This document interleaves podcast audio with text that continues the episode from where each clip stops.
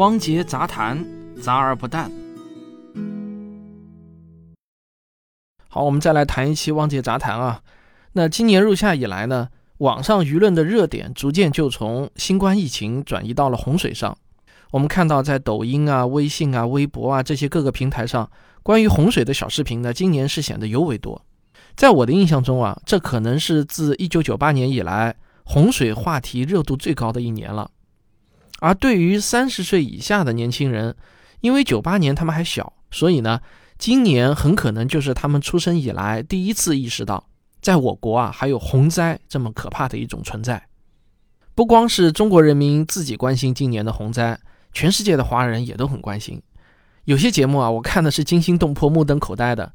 有人说三峡大坝危在旦夕，一旦溃堤或者大量的泄洪，紧挨着三峡的宜昌将不复存在，整个长江中下游都将受灾，甚至洪水能够冲到我所在的上海。那真的会有那么夸张吗？我经常引用卡尔萨根的一句名言：“非同寻常的主张需要非同寻常的证据。”如此耸人听闻的主张，那更是需要逻辑加实证的双重过硬证据才行啊！我们不妨来看一下地图啊，这个三峡大坝距离我所在的上海，它的直线距离呢，大约是一千公里。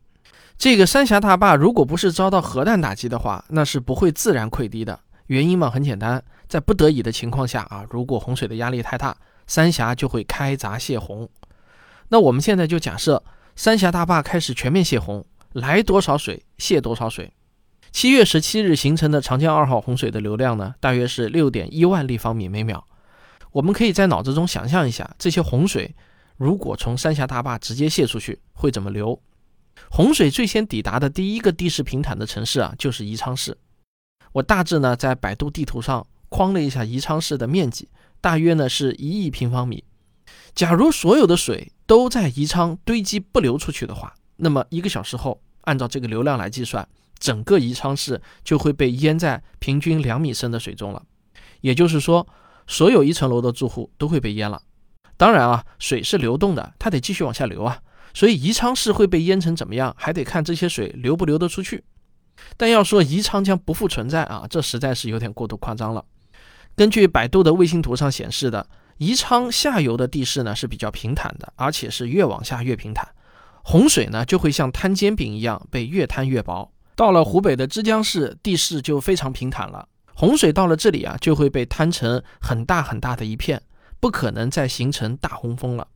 再往后呢，就是河道纵横，湖泊密布，有两个巨大的湖，一个是洞庭湖，一个是洪湖，在等着装这些洪水。所以呢，说三峡的水会影响到上海，这个是讲不通的。我们不能只看小视频，凭直觉去体会。这个房屋冲毁、大水漫灌的这些洪灾景象，其实每年都会发生，要拍到并不难。甚至你都弄不清楚这一段视频到底是哪一年拍到的，对吧？但是要弄清一件事情的客观真相和全貌，就要学会用统计思维去考虑问题。比看小视频更能反映真相的是看统计数据。我想先跟你一起来回顾一下我国历史上的几次大洪灾。中华人民共和国成立后的第一次特大洪灾发生在一九五四年。从那一年的六月中旬开始，长江中下游流域就开始持续的下暴雨，整个湖北省呢几乎是天天下雨，长江以及所有支流的水位都在暴涨，最终就形成了历史上水位最高的一次洪峰。根据官方的统计数据，这次前所未见的大洪灾。受灾人口达到了一千八百八十八万，有三万多条鲜活的生命在洪灾中逝去，京广铁路被中断了将近一百天，在洪水中倒塌的房屋超过了二百二十万间，牲畜死亡无数，粮食也被冲走无数。那这些数据如果放到今天，那简直是难以想象的。只是因为那个时候没有手机啊，所以呢，很多大洪灾中那些恐怖的场景是没有办法记录下来的。但是。不幸中的万幸是，武汉的长江堤坝守住了。当时汉口关的水位远远超过了警戒线，还在不断的上涨，长江成了空中悬河。一旦溃堤的话，那后果是不堪设想的。于是呢，几十万军民就日夜守在长江堤坝沿线，用沙袋装满沙石土方，与不断冲高的水位赛跑。水涨一寸，我们就加高一寸的堤坝。就这样。汉口关的最高水位达到了惊人的二十九点七三米之后，慢慢开始下降。请大家记住这个数字啊，二十九点七三米，这是我给后面的讲述立下的一个参考坐标。今天如果你去武汉，你还能看见由毛泽东主席亲笔题词的1954年抗洪纪念碑。四十四年后的一九九八年，当年参加武汉抗洪的军民呢，大都已经成了耄耋老人，大洪水再次汹涌而至。这次洪灾不仅仅是长江流域，几乎是全国性的，从最北的松花江、嫩江流域到最南的珠江流域，都发起了大洪水。但长江流域的洪灾依然是最严重的。九八抗洪这四个字啊，是我们这一代人共同的记忆。在那段时期，你只要打开电视和广播，都是抗洪的新闻。时任国家最高领导人的江泽民总书记亲自驻守在长江大堤上，指挥十几万军民加固堤坝。在最凶险的时候，解放军战士几乎就是用层层叠叠的人墙来抵挡洪水的，有很多战士因此牺牲。最终，我们守住了武汉长江大堤，再次守护住了武汉。虽然那个时候没有智能手机，但是留下来的影像资料是非常多的，大家在网上呢可以很容易搜索到。所以，我们今天可以隔着屏幕感受到当时抗洪救灾的那种波澜壮阔的场景。那这次历史上最大的洪灾，官方统计的灾情是全国受灾人口二点二三亿人，四千一百五十条生命被洪水夺走，倒塌房屋六百八十五万间。我希望大家在听我说到这些数字的时候啊，脑子中能够还原这些数字所代表的含义。这种级别的自然灾害，这规模之大、影响之广是难以形容的。这次大洪灾还让我们这一代人都记住了一个名词，就是厄尔尼诺现象。九八年这次大洪水在汉口关的最高水位是二十九点四三米，比一九五四年的水位仅差三十厘米。这一年举世瞩目的三峡工程已经开工建设三年多了。这次洪水也让一部分反对三峡工程的人转变了想法。这里我顺便提一句啊，三峡工程在一九九二年全国人大投票的支持率呢是百分之六十七，是迄今为止支持率最低的一次人大表决。这个争议呢一直持续到今天，但这不是我们今天的主题啊，我也没有这个资格和能力去评判。九八年之后的九九年也有大洪水，汉口关的水位在那一年呢也达到了二十八点八九米。好了，回顾完了历史啊，我们再来看看2020年这次大洪水的统计数据。因为我这期节目的写稿时间呢是在2020年的7月20日，因此呢有很多数据呢是在滚动更新中的。不过根据气象预报，湖北省汛情最严重的那几天呢已经算是过去了。我们先来看一下每次长江发生洪灾的时候，全国都会瞩目的武汉是什么情况。2020年7月12日，汉口关的水位达到了今年的最高值28.77米。这是历史上第四高的水位，低于1954年、1998年和1999年。由于长江堤坝这二十年来的不断加固，武汉人民现在呢看到这个水位啊，已经是很淡定了。我们能够看到的呢，只有老百姓在江边拍摄的小视频。呃，很多人会感叹几句：这水位已经比武汉市区的地势更高了，长江又成了悬河什么的啊。那我们也没有在长江边上看到热火朝天、波澜壮阔的堤坝加固大军。所有进出武汉的飞机、火车也都一如往昔。那我们再来看一下全世界人民都关心的三峡水库是什么情况。我今天看到的三峡水库的水位呢是一百六十四点四八米，历史最高水位是二零一零年十月十六日一百七十二点八五米。三峡的正常蓄水位最高可以达到一百七十五米，也就是说呢，目前三峡水库的水位离正常的最高点还有一个十米跳台的高度。看完了两个局部重点数据，我们再来看一下今年全国汛情的总体情况。那为了让大家对今年的汛情呢更有概念，我把2019年的数据呢给大家对照着一起来念一下。2019年全国的超警水位河流呢有615条，2020年是433条。2019年全国超保洪水河流有119条，为1998年以来历史最多。2020年全国超保洪水河流109条。其中三十三条超历史水位。二零一九年全国编号洪水数量是十四个，二零二零年全国编号洪水数量到今天为止呢是七个。好，我再次说明一下，二零二零年的数据是截止到七月二十日，根据公开资料汇总的，不是最终的统计数据，所以呢仅供大家的参考。但是从我刚才念的这些数据来看呢，我们可以得出一个总体印象，似乎今年全国的总体汛情并不比去年更严重。那为什么我们今年从各种渠道看到的洪水小视频明显要比去年多很多呢？原因就在于啊，今年的汛情比较集中。去年呢是全国从南到北降水比较平均，发洪水的河流也是从南到北比较均匀。但是今年不一样。根据中央气象台的数据显示，从六月一日到七月十二日这四十二天，长江流域平均降雨量达到了四百零三毫米。较常年同期偏多百分之四十九，成为一九六一年以来同期最多的一次，仅次于一九五四年。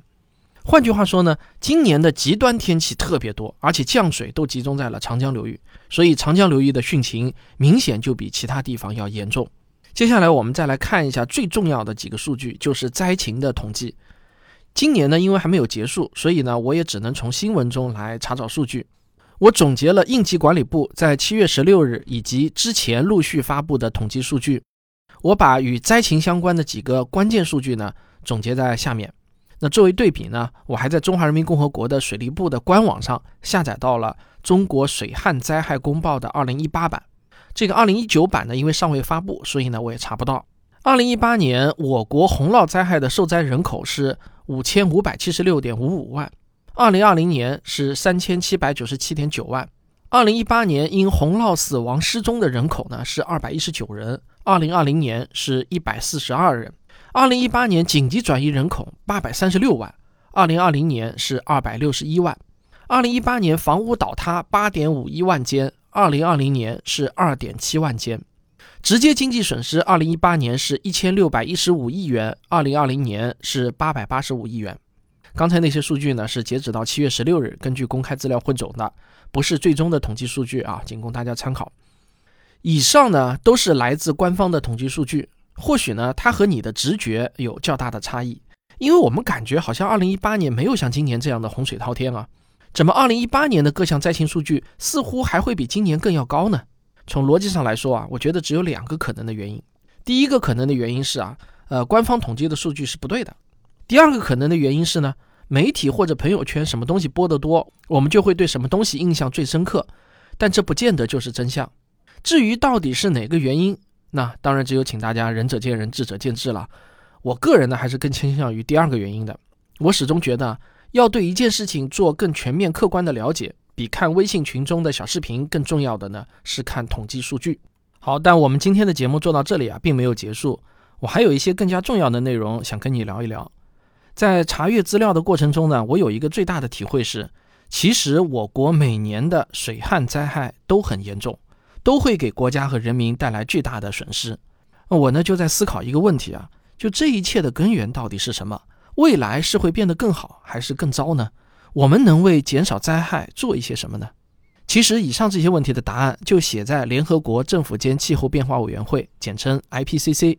在二零一八年发布的一份迄今为止最为全面且重要的报告中，这份报告就是 IPCC 全球升温一点五摄氏度特别报告。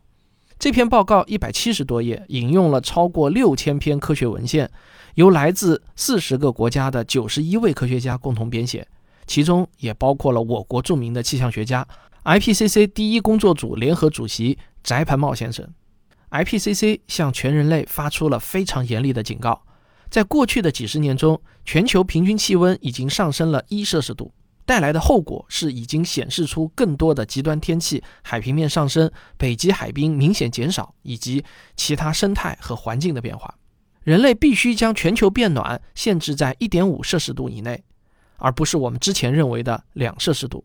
只有这样，才可以避免一系列气候加速变化。假如这个目标能够达成，那么部分地区的洪水强度和发生频率会变弱，人类遭遇大洪水的概率也会显著降低。联合国环境署在二零一九年底的一篇新闻稿中这样写道：“长期的全球气候变化导致的极端天气模式，使洪水更有可能发生。”而我在中国气候变化蓝皮书二零一九版中看到的数据，刚好印证了这个观点。从一九六一年到二零一八年，我国的年累计暴雨的日子。平均每十年就增加百分之三点八，我觉得呢，有一张过去一千五百年的全球气温变化趋势图是每一个地球人都该看一眼的。我放在本期的文稿中。最近这一百年啊，全球气温的变化幅度已经远远超过了之前一千四百年的总和。全球正在加速变暖，原因也已经越来越明确，证据也是越来越充分，就是人类活动造成的。准确的说，是人类燃烧化石能源造成的。我也曾经看到过很多反对全球变暖与人类活动关系的文章。我并不是一个轻易就会相信某个重大结论的人，但是在这件事情上，我看的持正反面观点的材料越多，我越加认可 IPCC 的观点。因为比起故事、内幕、阴谋、爆料这些来啊，我更相信冷冰冰的且能够互相印证的统计数据。国家气候中心气候变化室研究员黄磊说：“进一步增强我国应对极端灾害的能力已经迫在眉睫。”需要将应对极端灾害作为适应气候变化的核心内容。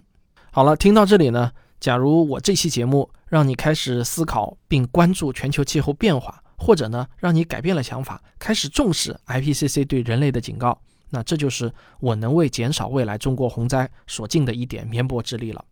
好了，这就是本期的汪姐杂谈，咱们下期再见。科学声音。我这两天呢，就常常感叹啊，这个世界上最公平的事情呢，就是时间对于每一个人来说都是一天二十四小时，无论你是谁，你都不可能比别人多一秒钟。那为什么会这样感叹呢？就是因为啊，虽然我真的很想再开一个免费的播讲科学故事的专辑，但真的是没有那么多时间创作。我觉得我还有精力，但就是没时间。寻觅自然正在紧张的后期制作中，植物有故事的收费专辑每周一期，按时更新。还有为了生活，我必须要完成的一些约稿，这些工作已经把我的时间填得很满很满了。其实啊，我在心底里也是认可科普呢，应该是一项公益事业，也就是说它应该是免费的这个观点。但是创作者本人也要生活，这个矛盾怎么解决呢？我其实也一直在探索如何让第三方买单，让最终用户能够免费获取内容的一种模式。比如说《寻觅自然》这个片子，我就在努力想让它成为网上的一个免费节目。但花下去的这么多成本怎么收回来呢？那我也正在努力的想。我想啊，只有形成一个良性的闭环，你们才能看到越来越多优秀的免费内容。否则的话呢，就很可能只是昙花一现。好，我希望我的某些听众啊，你能够想明白其中的道理。这个世界啊，真的很复杂。当您设身处地的站在对方的立场上思考问题的时候啊，往往就能得出您作为旁观者不同的一个观点。好，咱们今天先聊到这里。